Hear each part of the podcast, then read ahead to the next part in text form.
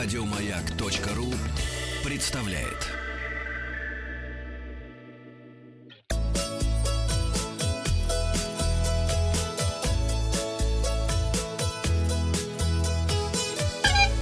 Роза ветров. Здравствуйте, с вами Павел Картаев, и это передача для любителей путешествовать.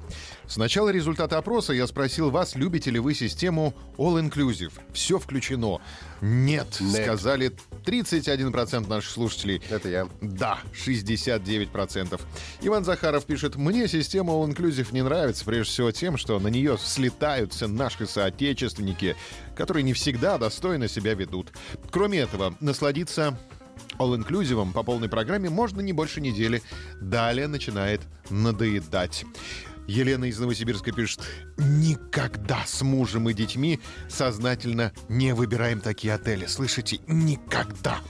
Во-первых, неинтересно быть привязанным к отелю. Во-вторых, не хочется видеть это бесконечное обжорство туристов. Один раз нам пришлось это увидеть, и нам хватило. Больше никогда. Слышите? Никогда. Для 69% слушателей рекомендуем горящие туры в Турцию за 23 тысячи рублей на человека с вылетом 2 мая. Переходим к новостям А туризма. почему нет сезонной клубники? Обещали же, что будет сезонная клубника. Так вот, Какая да. клубника?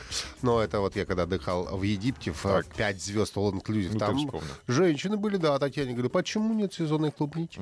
И требовали. Женщин вспомнил и клубнику. Новости короткой строкой. Центральный музей ВВС в Монино можно будет посетить бесплатно 9 мая. Не пропустите. Самым загруженным предпраздничным днем в аэропортах Москвы станет 30 апреля, день сегодняшний. Выезжайте сегодня заранее. Плюс полтора-два часа. Закладывайте на дорогу. И Роза Хутор признан лучшим российским спортивным курортом. И мы поздравляем Розу Хутор. Другие новости. Названы самые недорогие туры на майские праздники. Самый дорогой сначала тур по России обошелся туристам. Поездка четверых взрослых с двумя детьми на неделю в трехзвездочный отель в Адлере. 128 тысяч 439 рублей. А потому что обслуживание. В Адлер отправится и покупатель самого дешевого тура. Турист проведет 5 ночей в трехзвездочном отеле за 9 тысяч рублей. Главное, чтобы это не один и тот же отель был, а то будет обидно вот первым ребятам. А вы почем? Мы по 9 тысяч, а вы...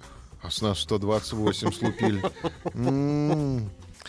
Всего туры по России приобрели 4% туристов, планирующих отдохнуть в майские праздники. За пределами России самым популярным направлением остается Турция, 58% туристов. 10% в Тунис, 8% в Кипр. На Кипр по 3% в Таиланд, Египет и Эмираты. Средняя стоимость зарубежных туров на майские праздники возросла с 62 до 80 тысяч рублей. Самый дорогой турпакет, приобретенный россиянами, обошелся почти в 800 тысяч рублей. Двое взрослых с ребенком, 15 ночей в пятизвездочном отеле All Inclusive на Мальдивах. А самый дешевый тур 15 тысяч рублей, 7 ночей в апартаментах на Крите без питания для одного человека. Куда звонить, если вы турист и у вас на отдыхе возникли проблемы? Внимание! Если вы находитесь за рубежом, свяжитесь в первую очередь с консульством или посольством Российской Федерации. Для туристов также открыта горячая линия по защите их прав. Она работает круглосуточно. Просто забьете горячая линия для туристов. Кроме того, россиянам рекомендуется перед поездкой позаботиться о медицинском страховании. Год- Обязательно. да, год назад лидерами по числу обращений по страховке стали туристы, отдыхающие в Таиланде, Турции, Вьетнаме и на Кипре. Чаще всего туристам требовалась медицинская помощь при простудных заболеваниях и мелких травмах. Кстати, если вы собираетесь заняться активными видами спорта, отдыха, необходимо приобрести отдельную страховку, которая покрывает экстремальные виды спорта. Берите с собой в поездку копии загранпаспортов и фотографии, а также заранее узнайте координаты представительств России. И, наконец, названа самая разочаровывающая достопримечательность Европы. Британские туристы составили собственный список самых разочаровывающих достопримечательностей Европы, Да как что сообщает слушайте, они Гиннес налупятся и потом смотрят, что они там увидят. да, третье место занял писающий мальчик в Брюсселе. На втором месте КПП Чарли между Западным и Восточным Берлином. Чекпоинт Чарли, где, кстати, я побывал недавно. Недавно, да, И, кстати, снял сюжет в музее Берлинской стены. К ноябрю выложу его, к 30-летию падения. Первое место заняла Мона Лиза.